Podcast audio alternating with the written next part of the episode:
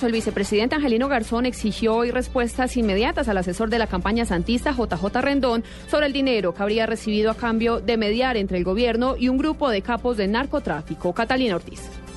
Si el asesor venezolano JJ Rendón no es empleado del gobierno, entonces debe dar explicaciones públicas sobre sus reuniones con capos del narcotráfico colombiano.